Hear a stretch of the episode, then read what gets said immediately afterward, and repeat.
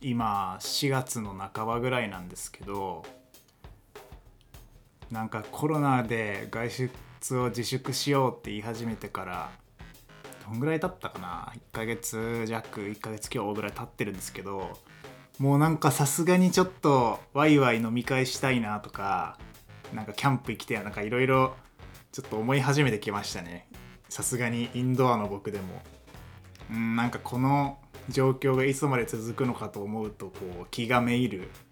感じなんですけどまあなんかこういう状況が続くとなんかゲームっていいなって改めて思いますよね。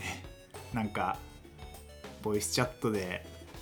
遠くの友達と34人とか同時にこうワイワイ喋りながら一つの画面見てこう同じ画面上でこう自分が操作するキャラクターが中にいて実際に合ってるかのように同じ空間で一緒に戦ったりバトルしたりできるみたいなのいいなと思いますねやっぱ。なんかオンラインゲームというかオンラインに対応してるマルチプレイのゲームとかがなかったらもうなんか人と話す機会とかが本当になくなる。まあテレワークとかで会議とかミーティングとかはやってるかもしれないんですけどなんか一緒に遊ぶみたいなことをオンライン上でするできるのってもうなんかゲームよりいいものはないなって感じがしてなんかこうテレビゲームのありがたみを改めて感じている今日この頃なんですけどまあ例によって今回も一人で収録しております。畜生ゲスト呼びてえけど仕方がない。一人で喋っていきますけど今回はてか今回もちょっとゲームの話をします。えっと今今で言うと「ファイナルファンタジー7」のリメイクが発売されてそれをこう劇としてやってる最中なんですけどまあ今日はそれは一旦もうちょっと遊び込んでから FF7 について話したいので今日はえっとまあ今月4月の後半に出るとあるゲームについて話していきたいと思います。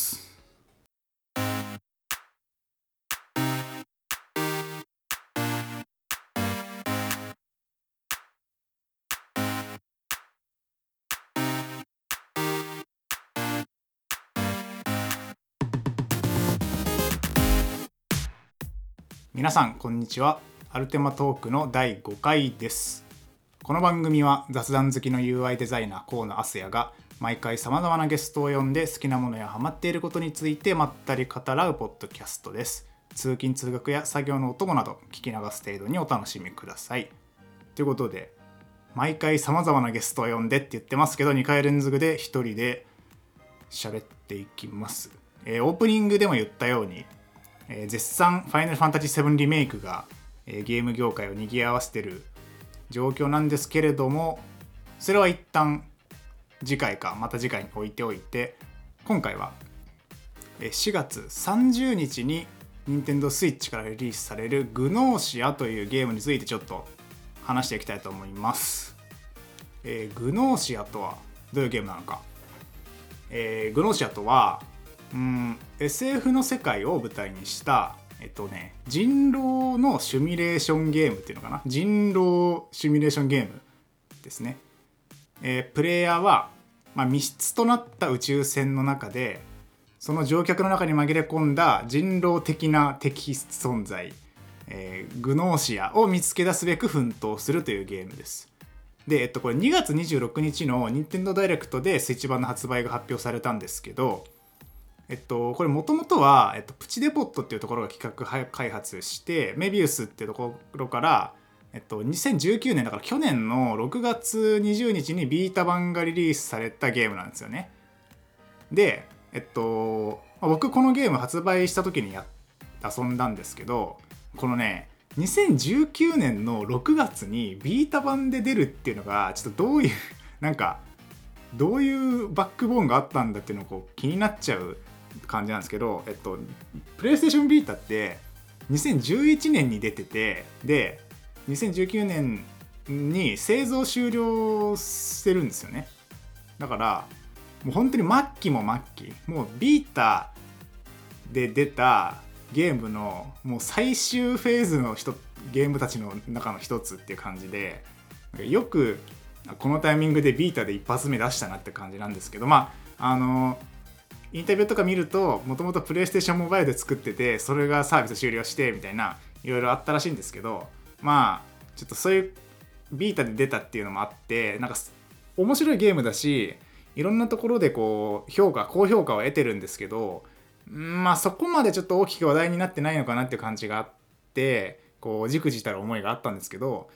まああのスイッチ版が今度出るってことであのスイッチってなんかインディーゲームが結構ちゃんとよく売れるみたいな評判聞くのでちょっとこれを機会にグノーシア遊ぶ人が増えたらいいなっていう思いとあとグノーシアってなんかこうパッと見とっつきづらそうな感じがあるので面白いんだよっていうのを今日話していきたいなと思ってます。えー、っとで、えっと、さっきも言ったように人狼シミュレーションゲームって僕は呼んでるんですけどあのインタビューとかいろんな記事でなんかいろんな呼び方されててちょっと一言で言いにくいんですけど、まあ、僕は人狼をシミュレーションして人狼を遊ぶゲームゲーム上で人狼をやるゲームだと思ってます。でただ人狼シミュレーションと言いつつもなんかすごいこう RPG 的でもあってあるいはこうアドベンチャーゲーム的ノベルゲーム的でもあったりしてこういろんな要素がこういい感じに噛み合っててこうあんまりこう他に似たゲームがないというか唯一無二な作品だなっていう感じがしてます。で、えっと、このゲームについて話していく前にそのベースになってるその人狼って何なんだっていう話をちょっとしたいと思います。えっと、人狼っていうのはもともとえっとアメリカのゲームメーカールーニーラボから2001年ぐらいに発売された、えっと、会話と推理を中心にしたパーティーゲームですね。現代は「Are you a werewolf?」まああなたは人狼ですか？ってことなんですけど、まあ、これが日本に来た時は、えっと、最初は、えっと「汝は人狼なりや」っていう名前で輸入された感じですね。で、えっと、この、まあ、通称人狼ゲームのベースとなるルールっていうのはこんな感じです。えっと、まずくじ引き等で参加者の役割を決めます。役割っていうのは人間だったり人狼まあ、敵キャラですねだったり、まあ、その他いろんな能力を持った人たち役割を決めますでゲームがスタートすると、まあ、それぞれが自由なタイミングでこの人が人狼っぽいこの人が怪しいとかでこの人信頼できるとか、まあ、そういうのをこう会議、まあ、話し合いですねしていきますなんでここは完全にフリートークなのでここが面白いところなんですけどあの本当に会話でえなんか「あんた怪しくない?」とか「俺は人狼じゃないから信じてくれみたいな話をこう口頭で話し合います。でそれに対して、えっとまあ、それぞれの参加者が「いや君が言ってるのはちょっと嘘っぽい」とか「なんかさっきからこいつが言ってること矛盾しない」みたいなのをぶつけてまああのこの人が怪しいこの人が人狼じゃないかみたいなのをみんなでこう合意を取っていくみたいな感じですね。でその会議タイムが終わったら次投票タイムに移ってじゃあ一番怪しいと思う人みんな投票してねって言って一人一人投票していくと。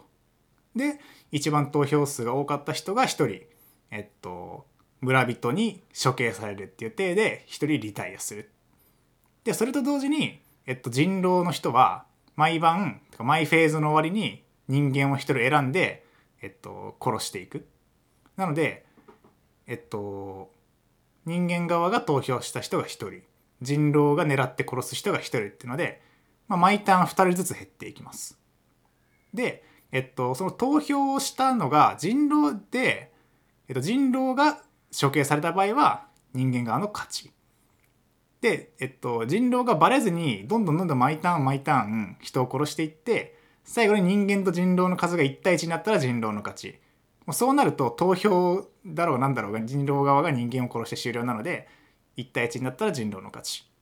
で人狼を投票で殺せたら人間の勝ちっていう感じのゲームになります。で、まあ、人狼はあの2人で始まったりすることもあるし人間側に例えば、えっと、毎ターン1回誰がその人が人狼か人間かをこう判断できるとか人狼に襲われた人を守れるみたいな能力持ちとかも存在してて、まあ、そういうなんか派生というか特殊能力を持った人もが入っていろいろもうなんかくんずほぐれつあの推理と攻防が繰り広げられるみたいなのが人狼ですね。でこれこの人狼ゲーム自体はあのちょっと参加したりするハードル高いんですけど慣れるともう本当に朝が来るまで何回も何回もや遊んじゃうみたいなめちゃくちゃ面白いゲームだしあの例えば仲がいい人同士でやったとしても人となりをすごい知ってるからいやこいつのこれは嘘っぽいなとかいやなんかこの人はなんか個人的にちょっと苦手だからもう触れないようにしようとかいろんなことができるしえっと初めまして同士が一緒同時にやったとしてもなんかこう探り合いゲームみたいな感じになった。それはそれで面白いみたいな、まあ、かなり懐が広いしえっと喋るあの基本的に会話でやるゲームなので用意するものがそんなに必要ないっていうのもいいところですね。で人狼自体はなんか人気だしいろんな派生があるじゃないですか。ワンナイト人狼とかなんだろうな。なんか人狼をベースにしたいろんな派生ゲームがあるんですけど、まあ、その人狼を、えっと、テレビゲームとして一人用のプレイのゲームとして構築したのがグノーシアだと思っていただいていいかと思います。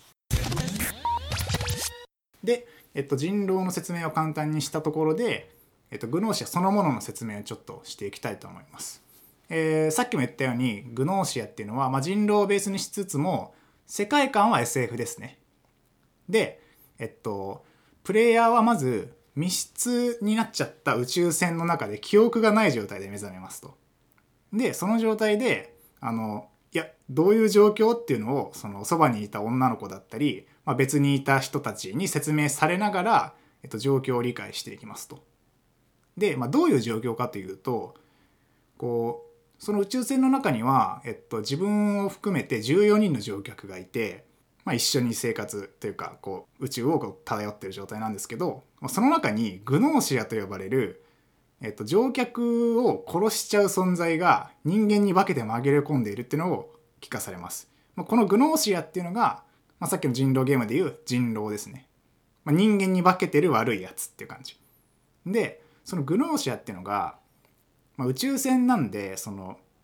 毎日1回夜間に空間転移してピュンってこうワープするんですけどあの距離を稼ぐために。その空間転移中にグノーシアが一人だけ人間を襲いますと。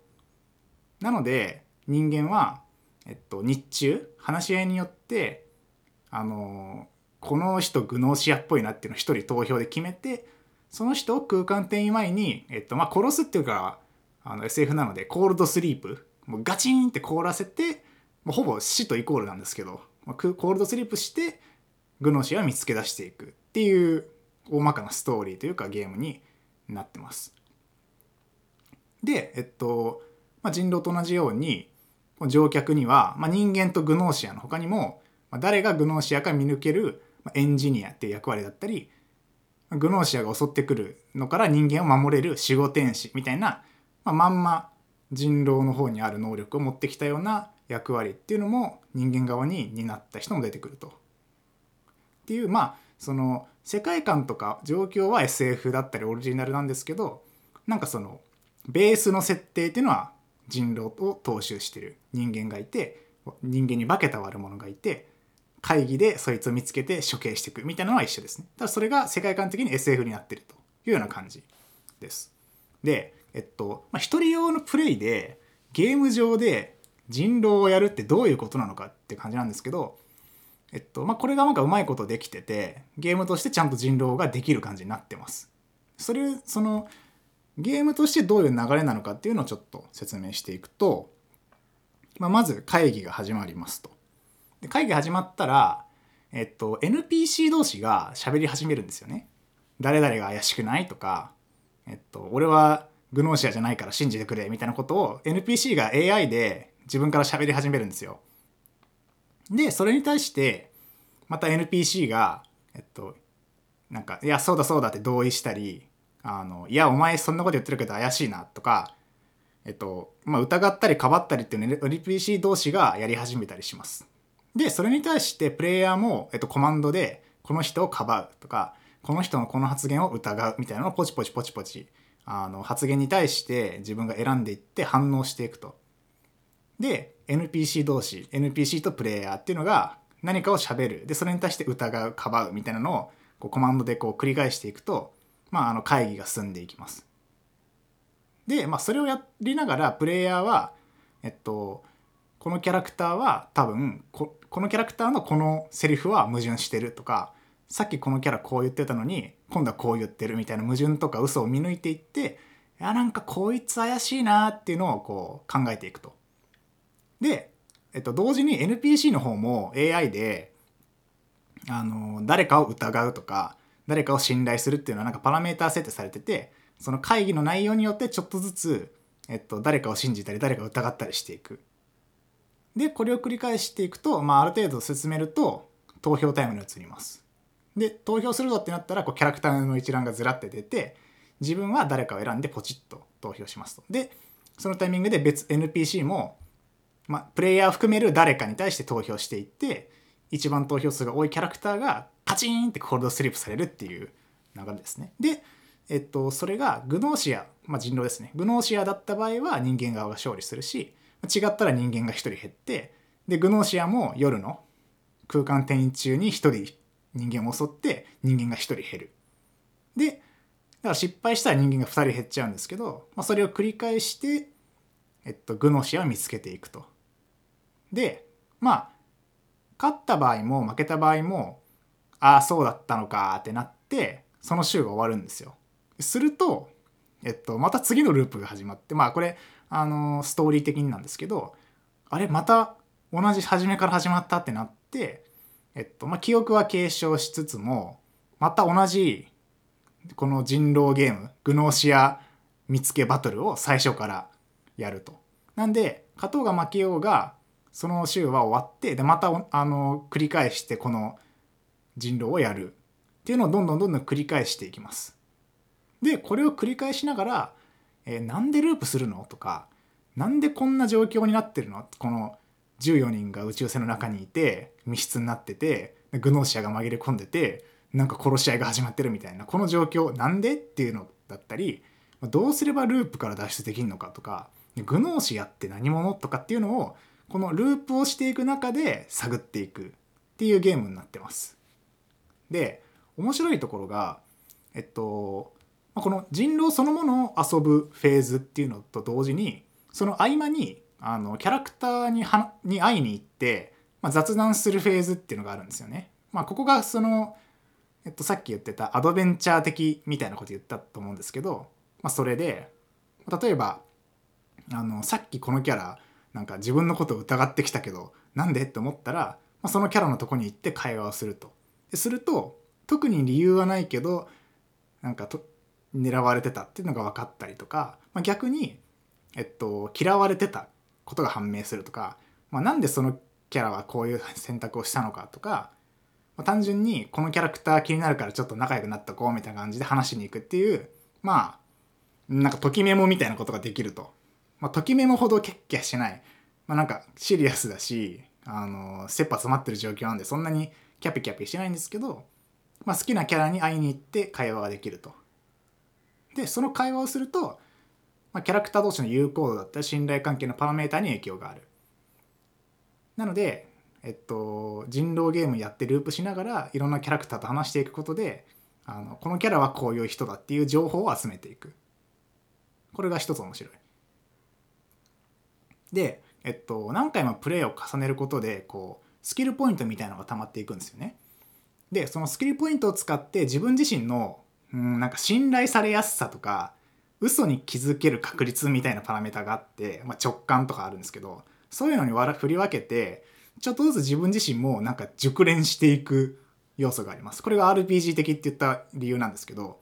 なんでめちゃくちゃ下手くそでも何回もゲームを繰り返すことで結構嘘に気づきやすくなって気づきやすくなるっていうのはその NPC がなんか嘘を言った時にピコーン嘘を言ってるかもしれないみたいなのがちょっと出てきたりする。ヒントみたいな感じでこう助けられたりする、まあ、そういうあの遊びやすさ自信が強くなっていくっていう RPG 要素もある。これも面白い。であとは、えっと、このループ繰り返しながらさっき言ったいろんなキャラクターと話したりキャラクター同士が会話してたり、まあ、そういうのを読んでいくとあの相関図キャラクター同士の相関図だったり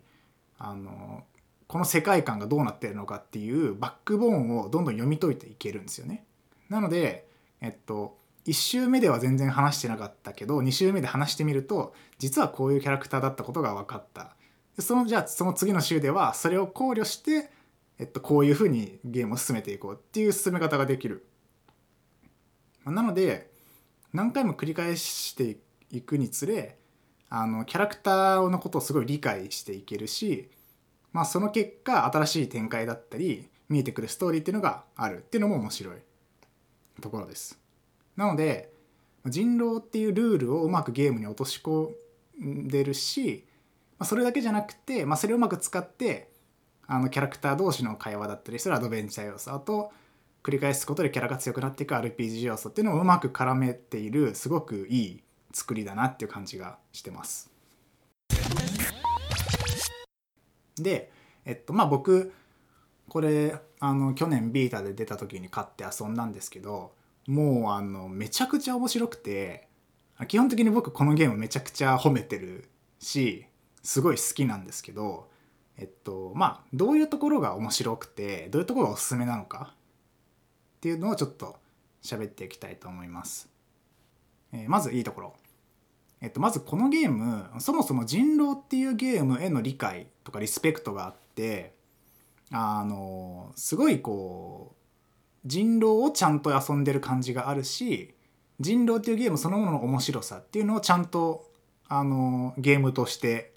こう作れてるなっていう感じがあります。で、えっと、理解リスペクトがすごいあるのでまゲーム始めてから序盤のチュートリアルっていうのがすごい丁寧であの正直人狼っていうゲームの仕組みを全然分かってなくてもこのグノーシアの中であそういうルールねはいはいはいあそういうことねはいはいはいっていうのがすごく分かりやすくなってるっていうのが多分一つ大きいですね。なんか人狼っていうゲーム知ってないともう進め方が分かんないとか面白みが分かんないっていうにはなってないちゃんと人狼っていうゲームのえっと、ルールだったりこういうとこ面白いよっていうのはチュートリアルでちゃんと説明してくれてるっていうのが一つ大きいところ。丁寧ですごい好きなとこですね。で次が、えっとまあ、登場キャラクターっていうかそのプレイヤーを除くと13人 NPC がいてでそれぞれあの独立した AI というかを持ってます。でさらに、えっと、その13人がそれぞれなんかすごい個性に富んでて魅力的。ですね。なんか似たようなキャラいないしそれぞれぶっ飛んでてあの最初ねなんか34人ぐらいしかいないんですけどこのループを繰り返していくとどんどんどんどん増えていってで最後全部で14人とかになるんですよ。で14人って聞くと多いってなるんですけどちょっとずつ増えていくしそれぞれすごい個性的でキャラが立ってるからあのもうプレイしてるとねもうほとんど覚えてくるしこのキャラはこういう性格とかも分かってくる。すごいこうあのキャラ付けというかキャラクター造形が深くて魅力的ですごい好きでした僕は。でえっとそのキャラクター同士の AI がすごいよくできてるんですよね。えっと例えば理論的か合理的か感情的かみたいなそのどういう性格かみたいなのもちゃんとキャラクターごとに設定されてるし、まあ、あの頭が良かったりバカだったりみたいな、えっと、能力的な性格付けもされてる例えばあのこいつはめっちゃ頭いいから嘘言ったらすぐバレるとか逆にこの人は感情的でしかもちょっとバカだからなんか情に訴えかけたら割と信じてくれるとかなんかそういうキャラクターごとのパラメーターがしっかり作られてるからすごいこうあの疑ったり信じたりあの味方したりあの歌あのっていうのがキャラクターごとにどうすればいいのかっていうのがちゃんと分かれててよくできてる。で、えっと、NPC 同士も誰が苦手とかこの人が好きとかだいこの人のことなら聞くとかそういう人間関係もすごいちゃんと作り込まれてるからあのこの人をに信じられたらえっとこの人を信じてるこのキャラクターも自分のことを信じてくれるはずだからまずはこの人に味方しようみたいなところもあの推理として成り立ってくるっていうのが面白い。で、えっと、その13人の NPC がめちゃくちゃ魅力的でキャラが立ってるから何回もループ繰り返したり、えっと、議論あの会話パートで議論したりするとプレイヤーもなんかだんだんキャラクターごとに好き嫌いが出てくるんですよ。あの例えばあの節っていうまあメインヒロインっぽい女の子がいてでこの子はあのゲームを始めた瞬間から主人公に対して好意的だしあの、まあ、そんなに極端に感情的でもないし極端に合理的でもない本当にこういい女の子いい感じの女の子なんですけどまあ、大体説ってそんなに主人公プレイヤーから嫌われないと思うし逆になんかラキオっていうなんかこうズッケンドンな言い方してくるちょっとボーイッシュな女の子がいてでそのラキオはあの論理的思考ですごい攻めてくるからなんか嘘言ったらすぐ見抜いてくるし本人もあんまりこう矛盾したことは言わないからこうなるとそういうキャラ好きだなっていう人とラキオはなんかズッケンドンだし怖いから嫌いってなってくる人が分かれてくると思うし、まあ、さらに、えっとまあ、いろんなキャラいるんですけど、まあ、さらにこういろんなキャラがいるんですけど例えばククルシカっていう、まあ、ちょっとなんだ金髪こう色白幼女みたいな 女の子がいてでこの子は一切喋らないんですけどこうミステリアスだしこう表情でなんかこう会議に参加してくるみたいな謎の存在なんですけどこのククルシカもあ可愛いし守ってあげたいと思う人もいるかもしれないし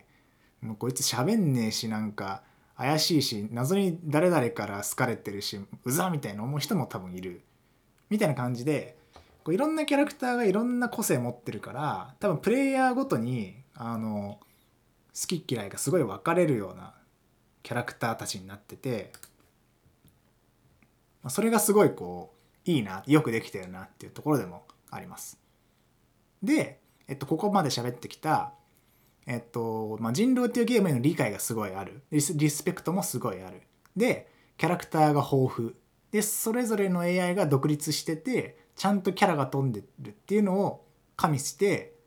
でそれが人狼ゲームの要である、まあ、人を見て疑って信じることの面白さ。またそれがこう人対人の友好関係だったり信頼関係っていうバイアスに左右されちゃうっていう不確実性がゲームになるっていう人狼の面白さこれをもう再現できてると思うんですよね。でこれがすごくてうんなんか結局なんかシステムハックしてこうすればクリアできるって言っちゃえばそうなんですけどやっぱ遊んでるとこう特定のキャラクターに感情移入しちゃったりあのこのキャラクター好きだから守ってあげたくなっちゃうみたいなのが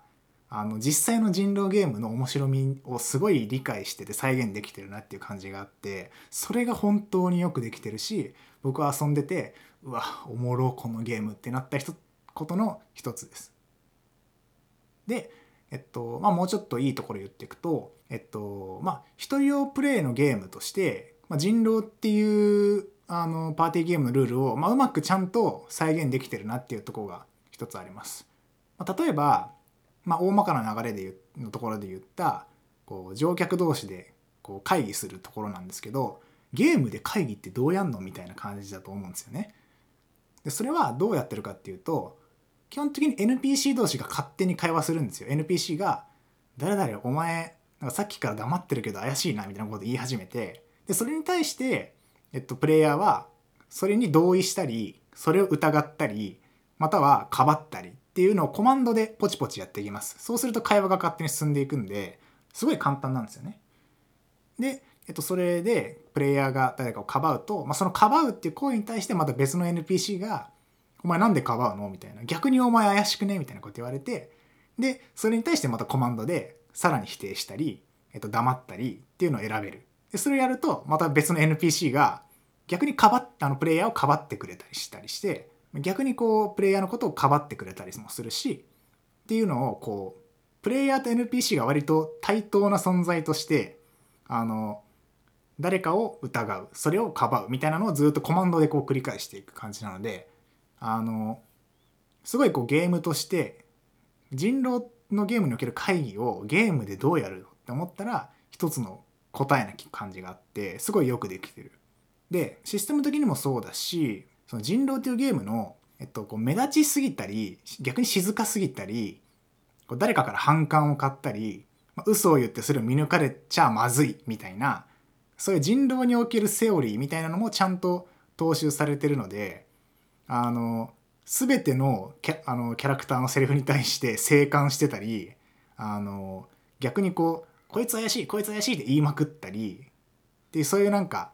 目立ちすぎたり静かすぎたりみたいなことしててもあの NPC から「お前怪しくね?」ってちゃんと怪しまれるっていうのがすごくよくできてるしで、えっと、そういうのがちゃんとなってるからプレイヤーと NPC、えっと、だからプレイヤー自身がこの NPC 信じれるなとか逆にこいつ怪しいなっていうのが成立するしその NPC 同士でもこの NPC がこの NPC を疑ってるっていうのがあの毎回こう会議の内容によって変わってくるからでそれがめちゃくちゃ面白いで毎回そのループであの毎回こう展開が変わってくるのはその会議の内容がちゃんとキャラクター同士の相関図に反映されてるからと思うのでそれもよくできてるしいいところですでさらにいいなって思ったのは、えー、とそのループを繰り返すたびに誰が人間で誰がグノーシアかっていうのがもうコロコロ変わるんですよね。まあ、これはあの人狼のゲームと同じなんですけどまあその毎回変わるからその都度なんかさっきこいつグノーシアだったからああいうこと言ってたのかなとかあ一応記憶を継承してるのはあの主人公と節って女の子だけなんで基本的にみんな記憶は継承してないのでなんかなんでこのループするたびにグノーシアが変わんのっていうのもまあその紐解いていくストーリーの面白さではあるんですけど、まあ、その繰り返すたびに役割が変わるから都度、えっと、この人とこの人がグノーシアだった場合はどうなのとか。例えば、えっと、お互いを信じ合ってるっていうなんとなくこいつとこいつ信じ合ってるなっていうキャラ同士がグノーシアになるともう結束度が半端なかったりするし逆に仲悪い2人がたまたまグノーシアとかになるともうなんかコンビネーション悪すぎて速攻勝てたりとかなんかそういう組み合わせによって攻略法とかそのターンの感じる印象が変わってくるのもすごい面白い。で、えっと、ゲームの途中から何回かループしていくとあのそのあの話し合いに参加する人数とか、えっと、グノーシアが何人であのグノーシアが誰かを見抜ける役割をエンジニアって言うんですけどエンジニアが誰エンジニアが1人いて守護天使が1人いてみたいなのを選べるようになるんですよね。なのでもうこういうシチュエーションでこのゲこの話し合いが始まったらどうなるかみたいなのをどんどんどんどん試していけるようになるのでもうあの繰り返しが止まらなくなっちゃうというかさっき言ってたそのククルシカと説がグノーシュだったらどうなるんだろうみたいなのを思ったらそうなるようにこうグノーシアを2人にしてゲームを始めてみたいみたいなことができるしあのもうあり得る特殊能力全部入れてグノーシアもなんか3人とかにしてもうしっちゃがめっちゃかにしたらどういうことが起こるんだろうみたいなのも試せるっていうその自由にカスタマイズできるっていうのも面白いところですね。でさらに言うと、まあ、どんどんもういいところめっちゃあるんですけどさらに言うと1回のゲームがすごい短いんですよね10分から15分ぐらいでワンゲーム遊べるんでなんかそれをもうサクサクサクサク何周も何周もすることで、まあ、ルールも分かってくるしなんとなくコツとかも分かってくる。そしてあのワンプレイがなんか実際の人狼ってすごい長くなっちゃうんですけど、まあ、このゲームはサクサク進んでいくからあのワンプレイが短いことであの飽きずに何回でも遊べる。なんかワンプレイが1時間とかだとなんかあの1回が重いしなんならなんか30分ぐらいゲームして一旦休むともうなんか誰がどんなこと言ってて誰疑ってたっけっていうのが分かんなくなっちゃうと思うんですけど、まあ、それがない本当に10分か15分ぐらいでサクッとワンゲーム遊べるのはこのゲームにはすごい適切なボリューム感だなと思いました。まあ、っていうそのゲーム的に人狼を遊べるのが面白いっていうのとプラスえっとゲーム上で人狼を遊ぶっていうゲーム性にふさわしいこうすごいこう過不足なくてちょうどいいストーリーになってるっていうところが僕はもうめちゃくちゃ好きなポイントでなんかあんまりこうさっきアドベンチャーゲーム的要素もあるって言ったんですけどそんなになんかずっとアドベンチャーパートがあるってわけじゃないんですよね。基本的には人狼のシミュレーションゲームをしてで間にちょっとだけ毎回誰かと話したりあのそのゲームの結果によってちょっと世界観のあのなんでこんなことになってるかっていうのがちょっとだけ分かったりするっていうその読み物パートっていうのが細切れにちょっとずつ邪魔しない程度に入ってるのがすごくいいバランスだしでその人狼的その乗客がいてなんかグノーシアっていう謎の存在がいてっていうのをなんでそうなってんのっていうストーリーもこうちゃんとこう何ですかねゲームのシステムと噛み合ってて別にこれストーリーなくても成り立つよねっていうのではない。このゲームだからこのストーリーが成り立つしこのストーリーだからこの人狼シミュレーションするっていうのも面白くなってくるっていうその関係がめちゃくちゃ美しくてもうマジで無駄がないしなんか火の打ちどころがないような感じになっててめちゃくちゃ話が面白い。それもいいところ。まああとやっぱりこう SF として世界観がすごい魅力的ですね。あの乗客この宇宙船に乗ってる13人、まあ、プレイヤーも含めると14人の乗客ってえっと、その状況になるまではいろんな星にバラバラに住んでて、えっと、そういう人たちがこう一度に返してるっていう状況なのであのいろんな姿のいろんな文化を持った人が一度に返してるのがすごい面白いです。あの例えばあのプレイしてるとちょっとずつキャラクターが増えていくんですけどある時完全に見た目が白イルカのキャラクターが出てくるんですよ。もう完全に白イルカ。でイルカなんだけど名前は乙女っていう名前になっててでしかもなんかちょっとこう乙女なんですよ女の子でなんかこうあお頭お花畑みたいな女の子なんだけど見た目完全に白イルカなんだけどあの人間の言葉すごい喋っててでこの乙女の種族が住んでた星では、まあ、これが普通みたいな感じだったりするしでなんかあの常に水が水で満たされてるヘルメットかぶってたりしてなんか どういうどういう頭してたらこんなキャラ思いつくんだって感じなんですけど、まあ、そういう乙女っていうイルカがいたりあのなんか宇宙人って聞いてイメージするこうステレオタイプなイメージ。あのなんか灰度数黒い灰色の肌であのツルツルのなんか毛とかも生えてないつるっぱげの見た目でで目がすげえでかくてなんか痩せ細っててみたいなあのなんか宇宙人みたいな見た目そのまんまのキャラクターがいてでもなのになんか名前が重道っていうなんかすげえ渋い名前だったりするのも面白いしなんかそういうあのいろんな、まあ、SF っていうのを使っていろんな星からいろんな変なやつが集まってるっていうのもすごい面白いしでなんかそれがあの木をてらってるだけじゃなくてあの誰々の星はこういう星だったから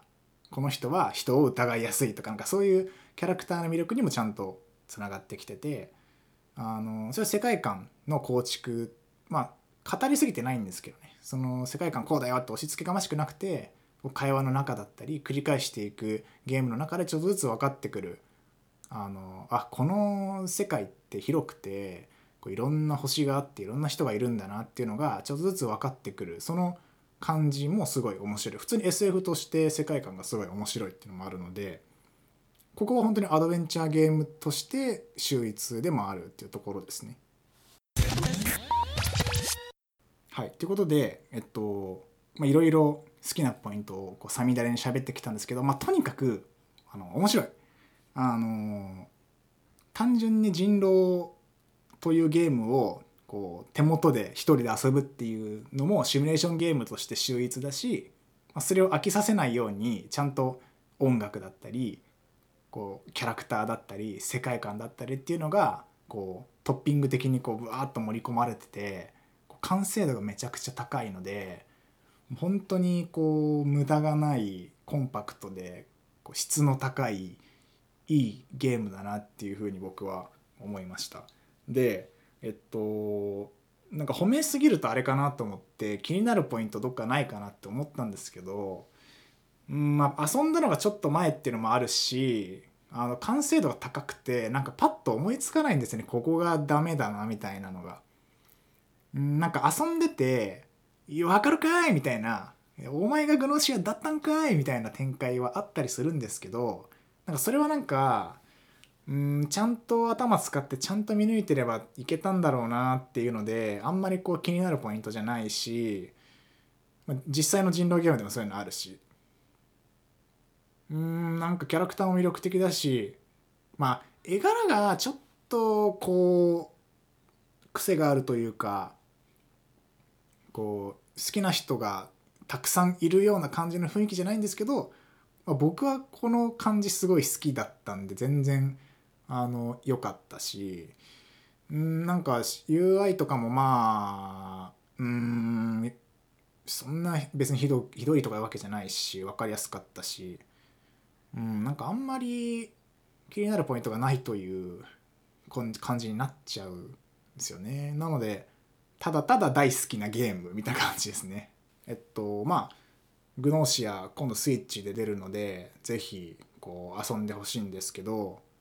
あの人狼をベースにしたゲームっていうので1個あの思い出せるゲームがあってでそれがあの2015年にケムコから出たレイジングループっていうゲームなんですよね。で、えっと、当時はスマホ版だったんですけど今はビータプレステ4スイッチ Windows で遊べるので、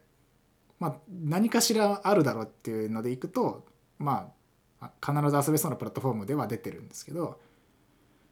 このレイジングループっていうのが、まあ、人狼をベースにしたゲームとして僕はパッと思い出しました。でただこっちは、えっとまあ、人狼っていうゲームが持つルールその誰かが一人が敵でその人が夜な夜な誰かを殺すみたいなそういうルールだったり、まあ、あとは世界観ですよね。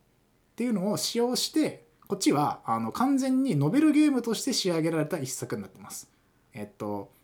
なので人狼っていうゲームをシミュレーションするっていうよりは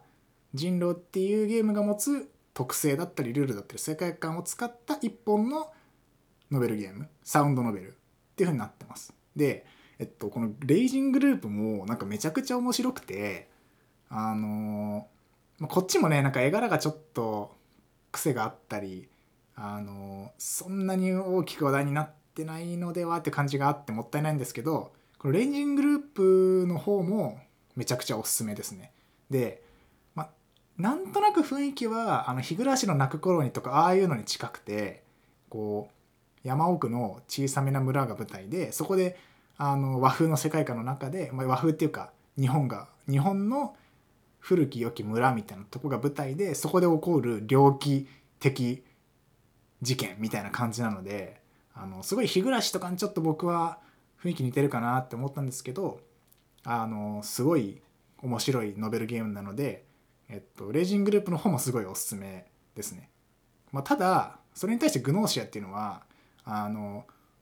ぶっちゃけノベルゲームではなくて人狼そのものを遊ぶゲームなので全く別物ではあるんですけどこう同じ人狼をベースにしてもなんかこんなに変わってくるんだっていうのはちょっと面白いしあのなんか人狼ってそのそれを元にした派生作品だったり引用作品がすげえ多くてあの人狼っていうゲームそのもののなんかポテンシャルというか可能性もなんかすごい感じるなっていう思いますね。なんかこ多分この先もまた人狼をベースにした何かしらのゲームとか作品で出てくると思うしなんかそういうのが出た時にこう食わず嫌いせずにちゃんと自分自身もなんかウォッチして面白そうだったらちゃんと遊ぶみたいなことはしていきたいと思ってます。なので、えー、グノーシア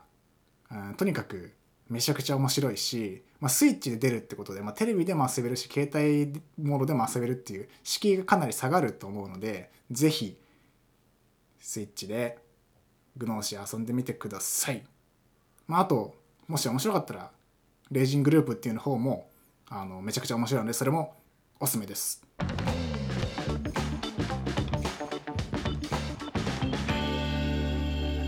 ルテマト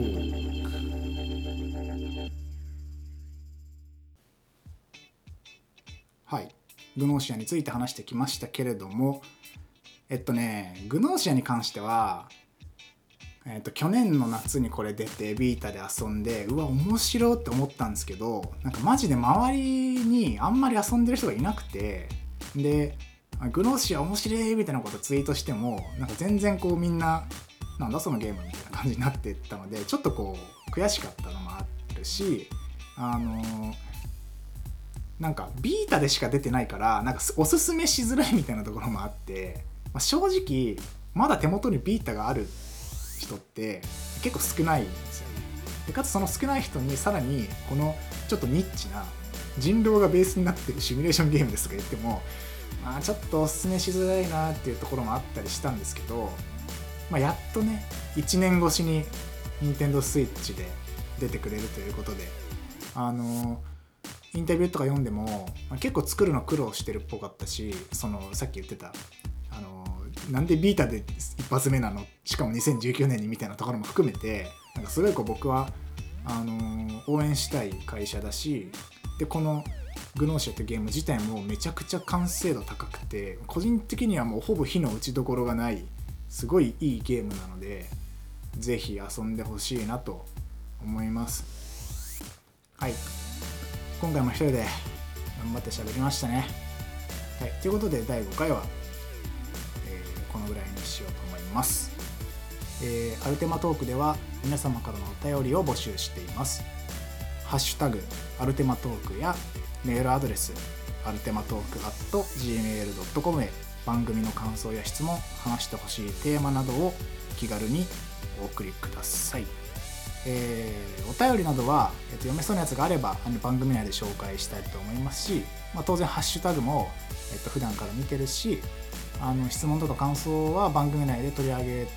れれば取り上げようかなとも思っていますのでぜひお願いします。ということで、えー、多分次回も一人でと喋って一人で配信すると思うんですけどおそらく内容は「ファイナルファンタジー7」になるかと思います。えっともしかしたら遠隔通話で誰かと喋るかもしれないんですけどまあ次回も1人かな。だんだんちょっと1人で喋るの慣れてきたのであの練習の意味も込めてまた1人で喋れるかもしれませんがえー、また次回「ファイナルファンタジー7リメイク」の回でお会いしましょう。それではさようなら。